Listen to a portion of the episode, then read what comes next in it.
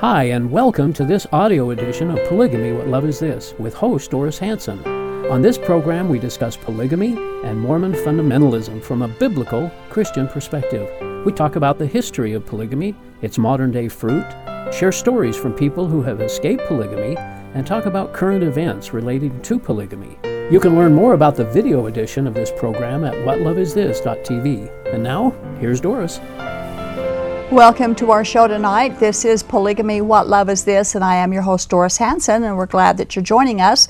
You know, we are here every Thursday night to talk about forced cohabitation, also known as celestial marriage or polygamy, uh, that early Mormonism made part of this culture.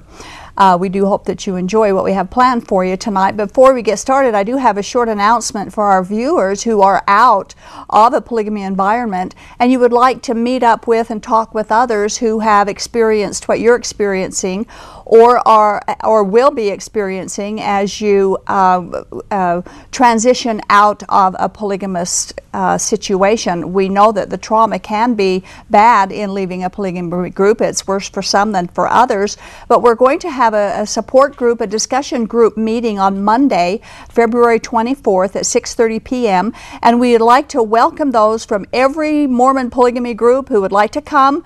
Um, who you just come and talk with us and, and listen. And if you don't want to talk, that's fine. Just listen. We always have a wonderful time. We have good information sharing with each other.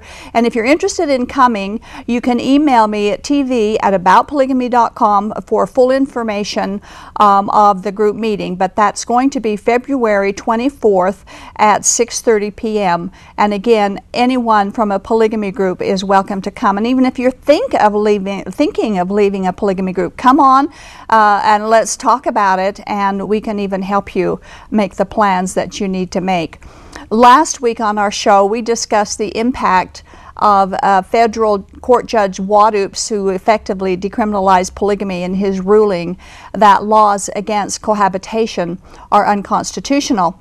Our premise is and must be that we need laws against forced cohabitation, which is exactly what polygamy is. We'd like to remind you, too, that those in plural marriages do not refer to their polygamy as celestial cohabitation or a plural cohabitation, and neither do the sister wives who started this lawsuit. They and all polygamists use the word marriage in reference to their relationship, and that's what it is to them. It isn't cohabitation. And as we said last week, polygamy by any other name is still polygamy. We had a call during our show last week from a woman who said that she was in her 80s and she claimed that when she was a young girl, around five years old or so, that she had met Fanny Alger, the teenage girl whom Emma had found in the barn with Joseph Smith. Now, our caller said that she met Fanny Alger in the early 1900s and Fanny was in her 90s. Well, I didn't have access to information during the show, but I did find out afterwards that she couldn't have met Fanny Alger in the early 1900s because Joseph Smith's Fanny died in November of 1889. I'd have, it would have been uh, quite an interesting conversation had that been true. But I just thought I'd make that point for our viewers and also just more proof of how important it is to not take everything at face value, but check things out to see if they're true. Reminds me of Acts 17:11 where the noble, God calls people noble who will check out and and search the scriptures to see if everything that they're being taught is true because if it's not true, you need to toss it. And after the show last week, we received an email, of course, without a return email address so that we could answer it. So I'm going to read the email and answer it now, hoping that whoever wrote the email is listening to our answer. And this is what the email said. Okay, I hear you say that nowhere in the Bible does God or Christ approve or condone polygamy, and that if the practice is truly God's will, it must be eternal.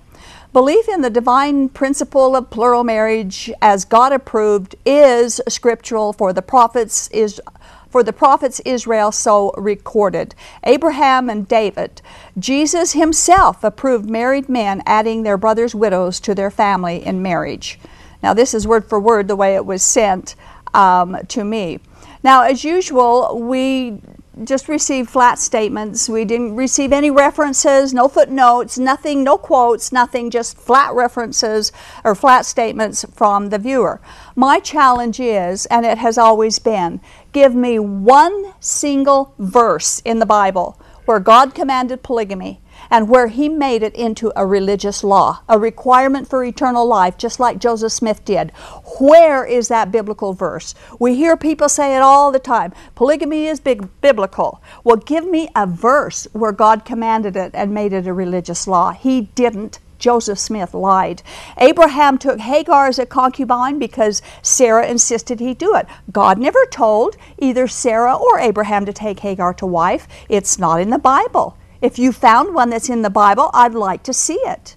And David, well, yeah, he had several wives and concubines too. But where in the Bible did God command him to do it? Where did God say David must practice plural marriage or forfeit eternal life? That's what Joseph Smith taught, and Brigham Young, all the polygamists today teach it. It isn't there, it's not in the Bible. And again, polygamy is not a divine principle. He referred to it as a divine principle. It is not. But there is a divine principle that applies, and it's in Deuteronomy chapter 5, verse 18, which says, Thou shalt not commit adultery.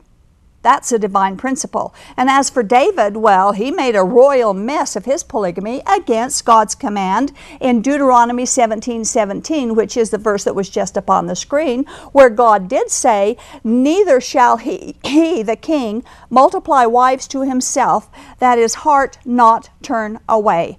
God commanded against multiple wives, not for it. And nowhere did Jesus ever condone a married man take more wives ever. Give me a verse for heaven's sakes. In fact, Jesus said in Matthew 5 28, but I say unto you that whosoever looks on a woman to lust after her has committed adultery with her already in his heart. So, if looking at another woman with lust is adultery, why isn't physically taking another woman to wife also adultery? The doctrine of polygamy that Joseph Smith cursed our culture with has caused too many people to be unable to even think clearly when it comes to polygamy in Mormon culture. Last week, we also began discussing an article on the LDS.org website which grossly misrepresents their own Mormon polygamist history. And tonight, we're going to finish analyzing their article, pointing out its dishonest and misleading statements that are meant to whitewash the actual facts of early Mormon polygamy. Now, the article can be found at the internet link on your TV screen where you can read the article in its entirety for yourself. And of course, that's a long link, so instead, you can go to our website, whatloveisthis.tv, and um, more easily access their website. You can just click on the link that we have there for it. And on our uh, show notes, we also will have the bibliography for the, the resources we used for the show tonight and for last week. Now, the article about early Utah polygamy on the LDS.org website is entitled Plural Marriage and Families in Early Utah. And as we did last week, the particular part of the article that we discuss will go up on the screen and we'll work our way to the end of the article tonight. So we're going to begin where we left off last week. And the statement I'm going to begin with is this quote, Church leaders recognized that plural marriages could be particularly difficult for women. Divorce was therefore available to women who were unhappy in their marriages. Remarriage was also readily available. It's interesting that they would use divorce as part of their argument for polygamy on this website. Of course, divorce was readily available because every bad and sad marriage that ended in divorce helped make Brigham Young a very rich man. And because divorce was readily available, does that justify the justification for polygamy? And why does this article bring up divorce at all if the women were all so pleased and content uh, in their polygamous marriage as this article seems to portray? Well, let's look at some of the historical truths about this statement. December 15th of 1858, it says, Young readily grants divorce to unhappy plural wives, but requires husbands to pay him personally a $10 fee. That would be $214.50 in 2001 US dollars. Brigham Young issues 1,600 certificates of divorce for unhappy polygamous marriages. This equals $16,000 or in US dollars of 2001, $343,200. That's a lot of money that Brigham Young got for divorces from bad polygamous marriages. Brigham Young profited highly just through divorce fees alone.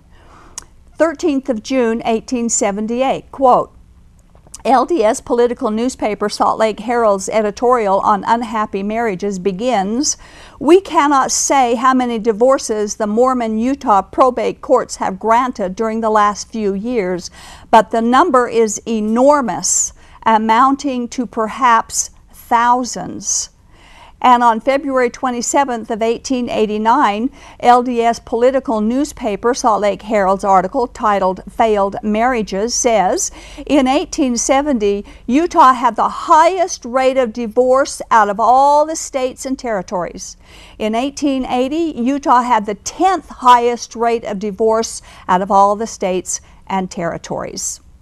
So, should the LDS church officials use easy divorce as a justification for polygamy?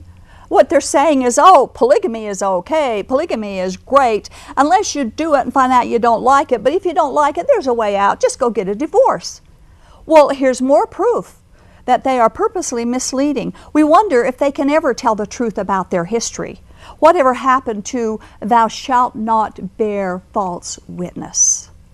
The next statement from the article quote, Women did marry at fairly young ages in the first decade of the Utah settlement, age 16 or 17, or infrequently younger, which was typical of women living in frontier areas at the time. Well, marrying at a very young age on the frontier was typical specifically in Mormon polygamy. Most women in the rest of the country in the 1800s married past 20 years old, except in Mormonism. Because in polygamy, the available females are younger and younger as the old polygamous men snatch up more and more wives, and it creates a shortage of women their age, so they have to take from the younger girls in order to get their plural wives. Warren Jeffs is merely copying what the early Latter day Saints did. And he also claims God commanded it. Why is it okay with the early Mormons to do it and not Warren Jeffs? Let's look at a passage from an early Mormon polygamous incident, and I quote Only a short distance there stood a miserable adobe hut. I could not conscientiously call it a house, where lived an LDS man with three wives, all of whom had families. The first and second women were sisters, and the latter had been a widow with one child when she married her sister's husband. When this child had grown to be about 16 years old, her stepfather had also married her. She left and became sealed to another man as his plural wife. She had two children by him, then he died, and she returned to her first husband, bringing her children with her, the eldest of whom was a girl about 15 years old, and the old wretch had thoughts of marrying her too. Well, the story in this book is longer, but to make a long story shorter, what happened is this young girl was eventually sealed to her grandfather and became his fourth polygamist wife. So he was married to the mother, to her stepdaughter, and to her daughter all at the same time. Three generations of women were his wives although this wasn't normal in early Mormon polygamy, it certainly wasn't all that unusual either. Early Mormon polygamy was not the serene picture that the article on LDS.org is attempting to paint for you. The next quote in the article Beginning in 1862, the United States government passed laws against the practice of plural marriage. Well, this is another misleading statement. It's true that federal laws were being passed, but what they're not telling you is that state laws already existed against polygamy in the states the Mormons lived. Now, here's some historical information to set the record straight, and I quote Not only did Joseph Smith commit the crimes of bigamy and adultery, he lied about doing so. It was that May 1844 denial which set into motion the events that led to Smith's death one month later. Furthermore, Mormon polygamy was never legal at any time, not even in the Utah Territory from 1847 to 1890. Marriage is a legal contract between one man and one woman. There was never been a law enacted to allow otherwise. All the married Mormons who immigrated to Utah in 1847 had been married under the civil laws of their respective states. Each one of those states had laws against bigamy, thus making monogamy the common law. The very reason Brigham Young chose to move to Utah rather than Oregon, California, or Texas, as others suggested, was because Utah was an uninhabited no man's land. However, the area was legally Mexican territory and polygamy was illegal in Mexico. When the Mormons went to Utah in 1847, all married Mormons at that time had been married under laws of the states they had come from. Utah became U.S. territory in 1848 after the Mexican War, and thus all citizens living therein became subject to the common laws of the nation, including marriage laws. so you can see when they say that you, that federal laws were being enacted, trying to make it sound like that the laws were being enacted against the Mormons, the laws were already in place in every state that they lived and the territories that they lived. The laws against it was already in place. The next quote from the article for their part, many Latter day Saint women publicly defended the practice of plural marriage, arguing in statements that they were willing participants. End quote. Okay, this is a good one. many females did defend plural marriage, but countless more hated it with a passion. But the real story that this article ignores is that many women were forced to defend it and did so out of necessity and fear. George S. Tanner was a prominent Utah educator, and he was the son of a polygamous marriage. And he said this, and I quote, I doubt there was a woman in the church who was in any way connected with polygamy who was not heartsick. They would not admit it in public because of their loyalty to the church and their brothers and sisters. Tanner was persuaded that the women try to be brave, but no woman is able to share a husband whom she loves with one or more other women. And this was from a man who was raised in a polygamist home in, during those times. Wilford Woodruff, the prophet president who delivered the 1890 manifesto, who himself married another woman after he gave the manifesto, he bullied his first wife into defending polygamy. Let's see what she had to say about this. And I quote Phoebe Woodruff, first wife of Apostle Wilford Woodruff, called upon to defend the principle. The principle is referring to polygamy in a mass meeting of Mormon women, Phoebe bore testimony that, if I am proud of anything in this world, it is that I accepted the principle of plural marriage and remained among the people called Mormons and am numbered with them today. Later, in a conversation with a longtime friend, she was asked, How is it, Sister Woodruff, that you have changed your views so suddenly about polygamy? I thought you hated and loathed the institution.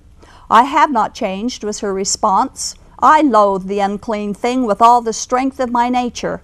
But I have suffered all that a woman can endure. I am old and helpless, and would rather stand up anywhere and say anything commanded of me than to be turned out of my home in my old age, which I should be most assuredly if I refused to obey counsel. So you can see that there was some forcing going on for these women that this article is saying defended polygamy. They had to.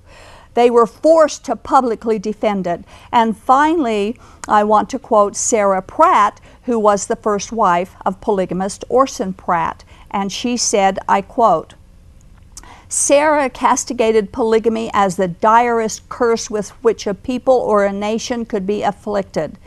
It completely demoralizes good men and makes bad men correspondingly worse.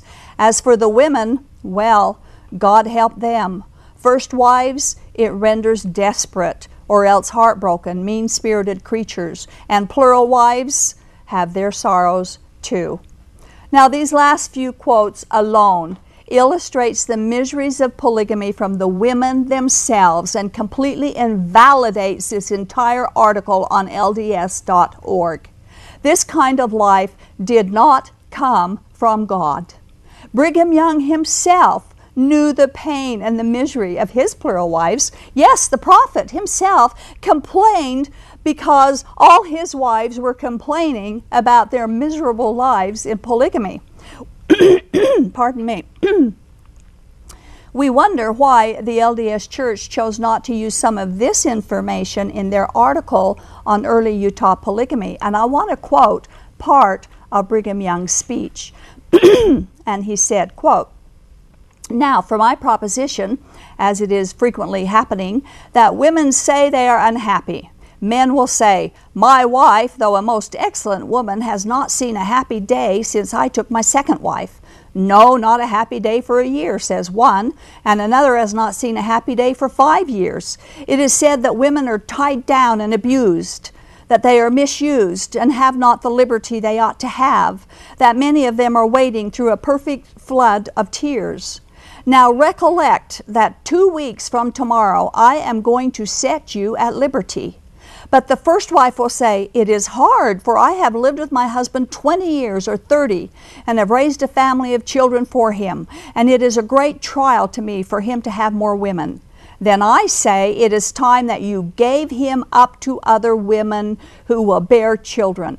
If my wife had borne me all the children that she ever would bear, the celestial law, which is polygamy, would teach me to take young women that would have children. There is no cessation to the everlasting whining of many of the women in this territory.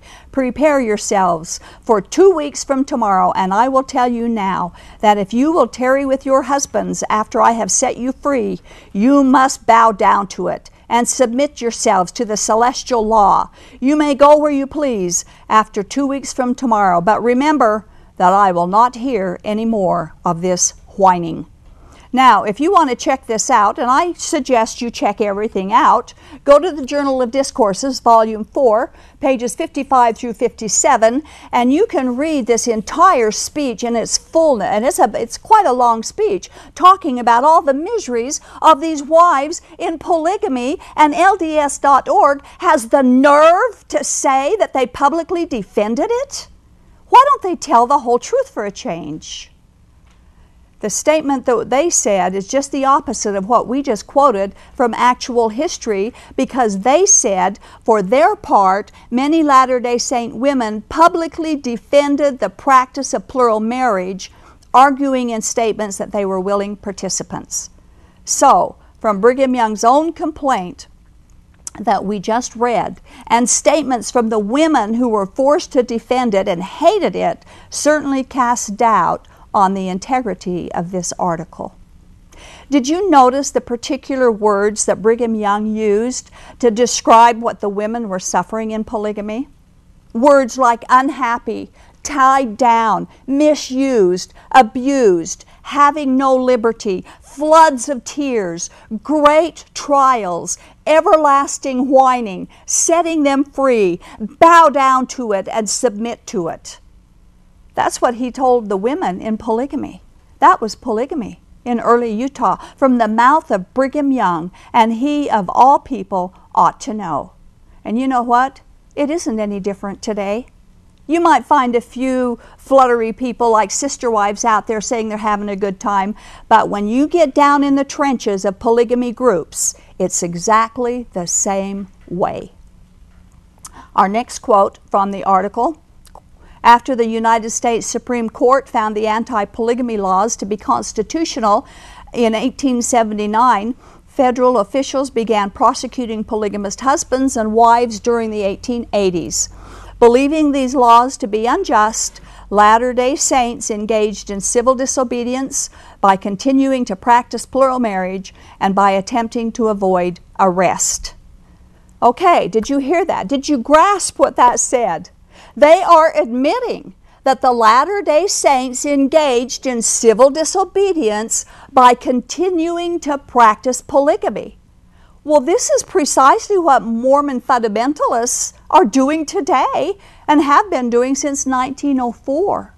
Yet their own parent church has played Pontius Pilate, washing their hands of them when they did exactly the same thing. Why is it okay for the LDS to break the civil law in those early days and brag about it now? But the polygamists who are doing the same thing today are disenfranchised, criticized, persecuted, and judged so harshly by their parent church for doing exactly the same thing.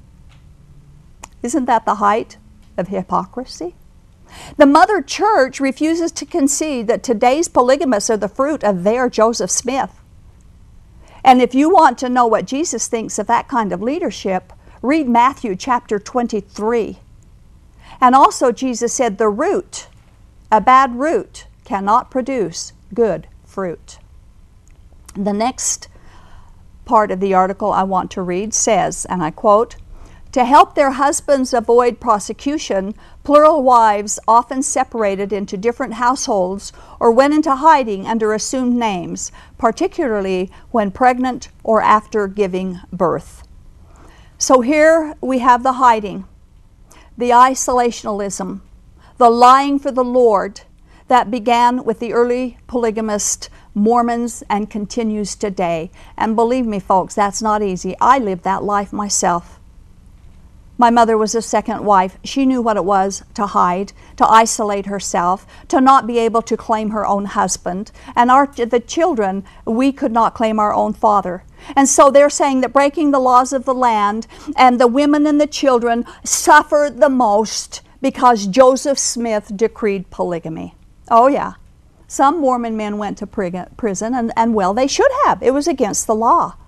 But it was the women who suffered the poverty, the stigma, the loneliness, the rejection of both her husband and society all the days of their polygamous lives because they were taught and they believed in a false gospel of polygamy in order to earn their eternal life. And the children suffered.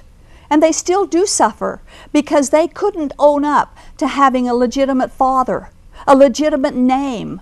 They couldn't claim their rightful heritage. And many of them were known as and were called bastards, which was a terrible stigma in those days because their mother, who was a polygamous wife, couldn't own their father. Polygamy for exaltation was and is a cruel doctrine, and it is not a biblical doctrine, and it is not part of Jesus Christ's gospel. The Bible says that someone who teaches another gospel will be eternally accursed. And all the early Mormon polygamists, presidents, prophets taught a different gospel. And we quoted last week and on plenty of previous shows how they threatened and damned anyone who refused to go into plural marriage. Our next quote from the article For many who practiced it, plural marriage was a significant sacrifice. Despite the hardships some experienced, the faithfulness of those who practice plural marriage continues to benefit the church in innumerable ways. Well, I'm here to tell you, folks, according to the Bible, according to God's program, the end never justifies the means. Early pioneers, whether they're Mormon or not, suffered hardships and were faithful to family, to God, and to community. Living polygamy is not a prerequisite to faithfulness, and neither is being a Mormon. Many LDS and fundamentalist viewers have emailed me damning me to eternal hellfire because of what I say against the early Mormon leadership and their doctrine of polygamy. But consider this I am also a product of polygamy. And by this specific argument on LDS.org, for polygamy that they have used here, if it wasn't for polygamy, I wouldn't be here talking against it right now. So the sword is double edged and it cuts both ways. God is perfectly capable of achieving His purposes without people breaking His commandments. The end never justifies the means. And the final statement in the article says, and I quote, Although members of the contemporary church are forbidden to practice plural marriage, modern Latter day Saints honor and respect these pioneers who gave so much for their faith, families, and community. End quote. The contemporary LDS Church forbids plural marriage. It's true that if Joseph Smith or Brigham Young were alive today and tried to join the Mormon Church, they would be laughed right out of the state, yet every polygamy group would welcome them with their arms wide open. This statement says that modern Latter day Saints honor and respect their pioneers who gave so much for their faith and families and community, and I ask, why? Why honor historical characters who have left such a legacy of ruined lives and a ruined heritage to their posterity. They grew up believing and teaching the lie of polygamy. They treated their women with disrespect and dishonor. They married young girls off to men old enough to be their grandfather and great grandfather, and they're honored? Why? All they had to do was open up their Bibles and read where God instituted and commanded monogamy. And had they done that and made that small effort, they would have known that polygamy was ungodly and not required, that Joseph Smith was a false prophet, yet they are honored for being so cruel and dishonest. They claim the Book of Mormon is the most correct book in the world and is the cornerstone of their religion. They say it, but they can't believe it. And the proof of that is found in Alma chapter 41, verse 8, where it says, and I quote, Now the decrees of God are unalterable. So, which is it? God told the Old Testament kings not to pl- multiply wives unto themselves. God told the New Testament church not to have more than one wife. The Book of Mormon claims in Jacob 2 that polygamy was an abomination. Then suddenly God alters his decree and tells Joseph Smith in section 132 to go ahead and take 10 virgins. And then God alters his decree again and tells Wilford Woodruff to stop it. But Alma says that God's decrees cannot be altered. Which is it? It can't be both. It's one or the other, but it cannot be both. Well, it looks like we've used up our first half hour, so it's time uh, to share our message and to open up our telephone lines. We would love to hear from our viewers who would like to participate in the discussion about this. Our telephone number is 801 973 8820 973 TV20 turn your volume down when we get you on the line so as we wait for the calls to come in, we will share our message with you. You are watching Polygamy What Love Is This? Broadcasting live from Salt Lake City, Utah. This program is the broadcast outreach of a Shield and Refuge ministry. Shield and Refuge is a point of first contact for Mormon fundamentalists who question the doctrines of the religion or who are actively seeking for an opportunity to escape the polygamist lifestyle. Examining the claims of fundamentalist doctrine against the backdrop of biblical truth is central to our efforts. We invite you to contact us. Call toll free at 877 425 9993 or email us at tv at aboutpolygamy.com. We want you to know that we've made available to you some outstanding resources free of charge. You will find them at our website, www.whatloveisthis.tv. There you will find the DVD Lifting the Veil of Polygamy, which documents the real life stories told firsthand of those who were lifted out of the culture of polygamy through the power and love of Jesus Christ. Also, free of charge to you is the booklet Is Polygamy Biblical? It explores plural marriage in the context of God's Word and answers questions like Did God ever command polygamy? Is it part of God's plan? While you are at our website, make sure to take advantage of the archived episodes of this program, which can stream on demand directly to your computer. There are more than 100 shows to choose from. And if someone you know is unable to view this program via live broadcast, recommend that they visit this same website every Thursday at 8 p.m. Mountain Time to watch this show through live streaming video. Simply follow the links to the live streaming video page. If you are watching live tonight, we invite you to call us as we open our phone lines. The number is 801 973 TV20. That's 801 973 8820. Now, back to Polygamy What Love Is This with our host, Doris Hanson. Welcome back to our program, Polygamy What Love Is This? I'm your host, Doris Hanson, and we've been going through an article about early Mormon polygamy uh, from the LDS.org website. Um, you can go to our website, whatloveisthis.tv, and click show notes. And uh, from the show notes, you can access our uh, resources that we use for the program tonight and for last week. And you can also click on the link there to get to the article so that you can read it in its entirety. Uh, because we were unable to read every statement. However, we did get some of the most important statements in there. Our phone lines are open. Our phone number is 801 973 8820, 973 TV20. We'd love to hear from our viewers what you might have to say about any of this or some of it. Let's hear from some polygamists. I know there are polygamists out there who say they're happy in, in their marriages. I also know there are many who are not happy and the children aren't happy, and I know there's a lot of abuse. I also know that there's a lot of people who don't know what bu- abuse is in polygamy. They just think it's their normal way of life and they have never been able to categorize it as abuse. I also know that I've talked to people who, who have called me who are in polygamy situations and they don't even know that, that what they're doing it shouldn't be done. They, they don't even understand that although they're not happy in their marriage and they know that their children uh, are not being treated um, equally by the father, their father, and they don't like their life, that's just what they think it is because that's all they know. That isn't right. That isn't mere cohabitation that Judge Waddoups talks about. That is absolute total abuse and it is identity theft in the very rudest and coarsest way because the children don't even know who they are and the wives don't even know any better. They don't know they should get out or can go out. And you know what? God has nothing to do with that kind of life. God does not tell women to ever share their husband, ever.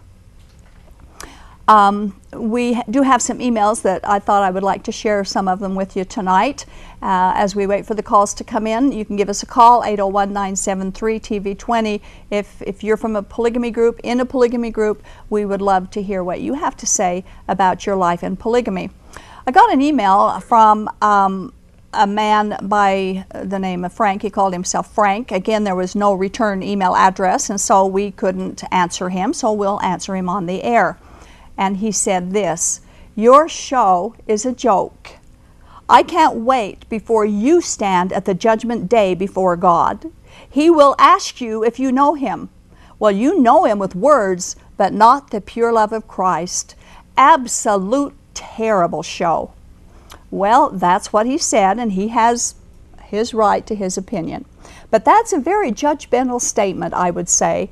How would Frank ever know whether I know God or not? And how? Why, why is he so anxious for me uh, to be, to see me before God on Judgment Day? Isn't that kind of a vengeful attitude? And you know, the pure love of Christ is a phrase that is so often used and misused in this culture, yet this culture rejects the very doctrine that proves the pure love of Christ. And that is that his death on the cross is the only method which pays the price of our sin and extends God's righteousness as a gift to a repentant sinner. Personal works are rejected. Instead, Uh, uh, people will go about trying to establish their own self righteousness when only the righteousness of God will be accepted and, uh, and which is extended only at the cross of Jesus Christ. The pure love of Christ was exhibited by Jesus when he ripped up at the religious leaders, calling them a brood of vipers and hypocrites, trying to get their attention away from their own self righteous works, which leads people away from God, not to Him. Trying to communicate truth to people is an expression of love. We're sorry that our viewer uh, sees this show as a joke, but it isn't a joke. And the thousands and thousands of people who have been deceived by Joseph Smith's polygamy, as they exist in eternity without God, they would never ever consider truth. Even when truth hurts, they would never consider it a joke. Truth matters. Eternally, truth matters. Proverbs 27 6 says, Faithful are the wounds of a friend, but the kisses of an enemy are deceitful. That means that even if the truth hurts, a true friend will tell it to you. So you can email me and call me all the names that you want and make any vengeful remark to me that you want, but as long as God allows, I will tell you biblical truths about this culture. Another email came in from KT and it says, I love this show. I am so glad I found this show. Thank you for the great work you're doing, and not just for the practicing polygamists the show is trying to reach. Too many are captive and living in darkness inside this wretched institution for the truth to be available to them. I'm speaking for anyone in the LDS church looking for information who may happen onto your program. I left the church after five generations of deception some 18 years ago and have never looked back except to help expose the truth, especially to my own children. We are descendants of the potters who were murdered as a part of the principle of blood atonement. My ancestor was killed along with the Parrishes in Springville in 1857, known as the Parrish Potter Murders. I hope you go into this terrible practice that was preached and promoted by Brigham Young himself along with the other things that had no business being part of any religion claiming Jesus Christ as their Savior. The blood atonement principle completely negates the sacrifice of the Savior Himself and is one of the reasons that Mormons are not Christians. Keep up the good work, love, and gratitude. So I thank this lady for her email, and it is so true. We have talked about blood atonement on a previous show. Maybe it's time to visit it again. It's been a while since we've done it. But she is so right. The blood atonement doctrine of Brigham Young was absolutely horrifying to think that they would shed their own blood to pay for unforgivable sins. The only unforgivable sin, by the way, is dying unsaved dying, uh, believing that you've made your own way to heaven when only Jesus Christ makes that way. That's the only unforgivable sin. And you know what? Eternity counts. It's there waiting for every single one of us, and we never know when we're going to face it. This is so important. Okay, um, we do have um, a call coming in, line one, Nancy from Layton. Hello, Nancy. Yes. Yes, you're on the air, Nancy. Yes, this is Doris. Oh, Doris. Okay, you're, you're looking different on the television. I have a, a thought I wanted to throw out there. I've been watching this show for a long time. The Reformed Mormon. And, and it's with the idea that, that God wants the um, men to have plural wives. And, and I would like to ask some of the good Mormon people, well, if he wanted man to have more than one wife, why didn't he give Adam more than one wife? Why, why didn't he just remove more than one, you know, rib and several wives while he was making one? Well, that's a good question. It's a question that I've asked. You know, it tells it tells us in, in the Bible that God created Adam, and then uh, from from Adam's side, He brought out uh, and made a woman named Eve, and brought them together in monogamy. Now, if he and they and at that time, uh, it would have been the perfect time for Jacob 230 to come into effect here, where the population would increase faster if he had taken out several ribs instead of just one and made him several wives. But he didn't. He took out one rib and gave him one wife. And to tell you how he felt about it. Because he didn't really change his mind about anything was right. No. What he did, he didn't make mistakes. No, that's right. That's right. God's God's model for marriage is monogamy, plain and simple. That's that. It's that clear. The Bible's very clear about that. Well, anyway, I just wanted to share that with you. Okay. Well, thanks for calling, Nancy. Uh, okay. Uh huh. Bye. Another point I'd like to make in, in the same line here is uh, Noah. When Noah and his family went on the ark, there were eight people.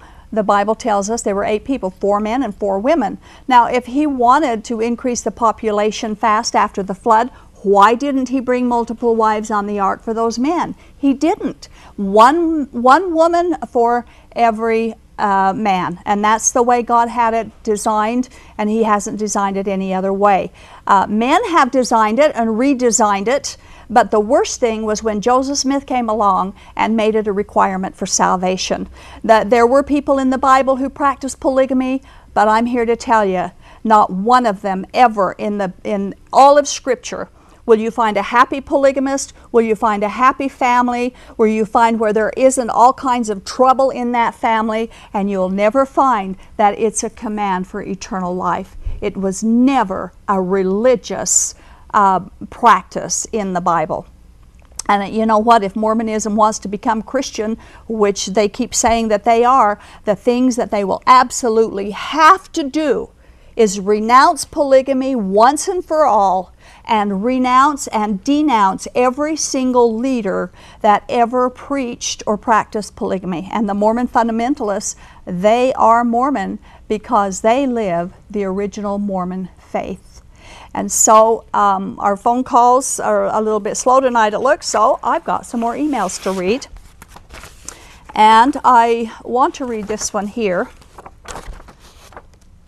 It was written a few months ago. And it says from a man, Another amazing show, as always. As far as the church coming out and saying polygamy was never right, it was in error, well, that will never happen. But I think it comes back to the prophets will never lead you astray.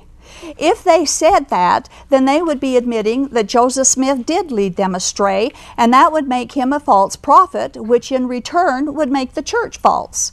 But in order to keep it going, they have to do their mind tricks. You have to twist your brain up like a pretzel to try to explain the lies. Polygamy is bad, but new revelation, well, it's good. It's illegal, so we will lie and say it's still bad when it's good. New revelation, well, it's bad again, but wink, wink, it's good, so bad is good, but really bad, but it will be good again, so it's bad, good, or is that good, bad? I don't know. I can't explain it but it will all be revealed to us in time. Until then, don't question it because that's bad. God didn't give us a brain to think with, just believe it. You know, that's pretty much the response all the Mormons in my family and town. Don't ask any questions. That would jar our faith in any way. By the way, this is true for the polygamy groups, in case anybody's getting ruffled feathers. The polygamy groups do exactly the same thing. Don't question your leaders. They jumble a bunch of stuff together. They go back and forth and up and down and side to side, and they say, I don't know, we'll know later, can't question anything, just believe. And I find it so funny because when they say just believe, I wonder, believe what? You don't know what you believe, that's the point. But after being mind controlled from birth, that reaction actually seems normal. That's how they keep their members going to church. I'm just glad their nonsense didn't make sense to me, and I got out of the mindless zombie religion and closer to God, my Savior, Jesus Christ. Keep up the good work. Love your show. The truth is a breath of fresh air. God bless. Well, that one was a little bit rough of an email, but that's not as rough as some that I see. So I thought I would share that to you, with you. If anybody is questioning or having doubts, go for it. Have your doubts because doubts are good. Okay, line one, we have Mike from Roy. Hello, Mike. Hello. You're on the air. Oh, okay. Yeah. Uh, yes, I, I, I read a book uh, some years ago uh, called The God Makers.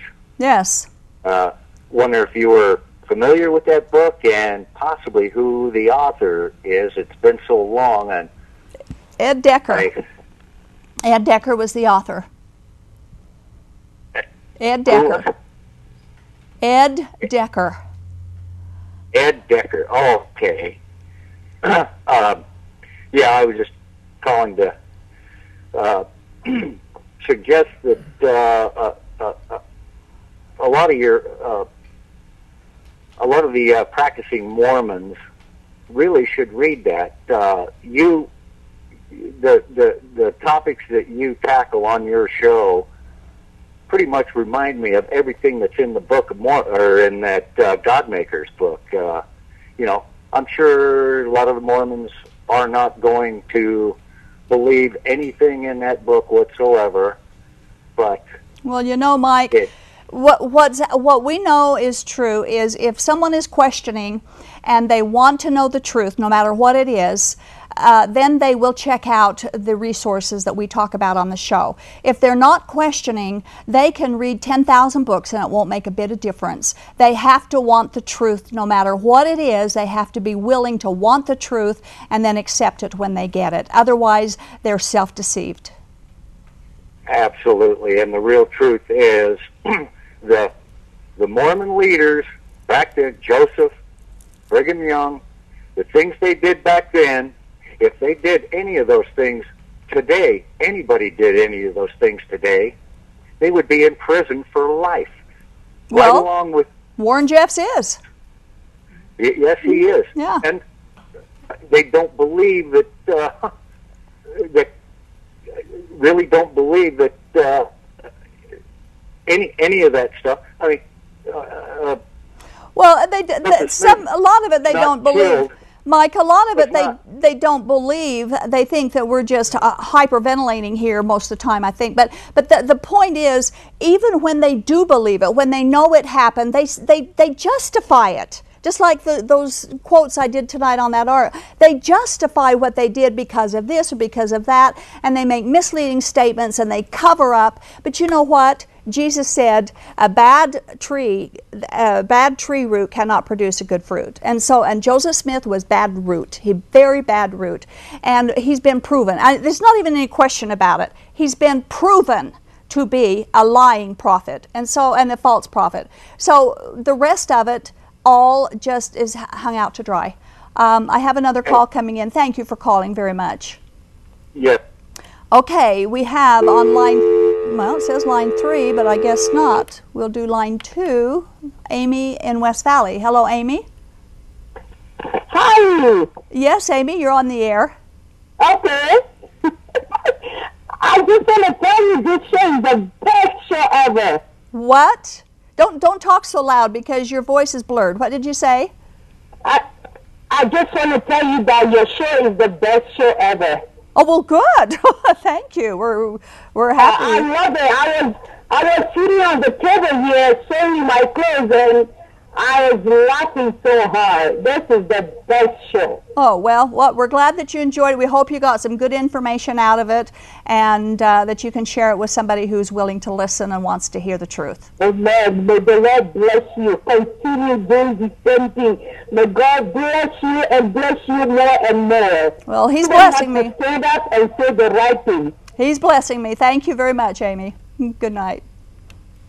Okay, uh, the the call earlier about um, sharing some of the publications with our uh, Mormon and Mormon fundamentalist friends is truly, unless they want to hear, they're not going to pay any attention to things like that. It just makes them angry. And so I can't say that we should ever shove anything uh, in anybody's face and, and insist that they believe what we believe. It's God who does the work on someone's heart, and it's God who does the work on their mind. So you pray for your loved ones, and pray for your neighbors, and pray for the person that you want to share with. But you know, folks, I just have to say here the Bible is true, and nothing else will lead you into eternal life except the doctrine of the salvation that is put forth in the Bible. And Galatians tells us over and over again that if we're relying on any works of the law, for any salvation at all, we are under a curse. You can't go to any temple. You can't live any law of tithing. You can't live any polygamy law.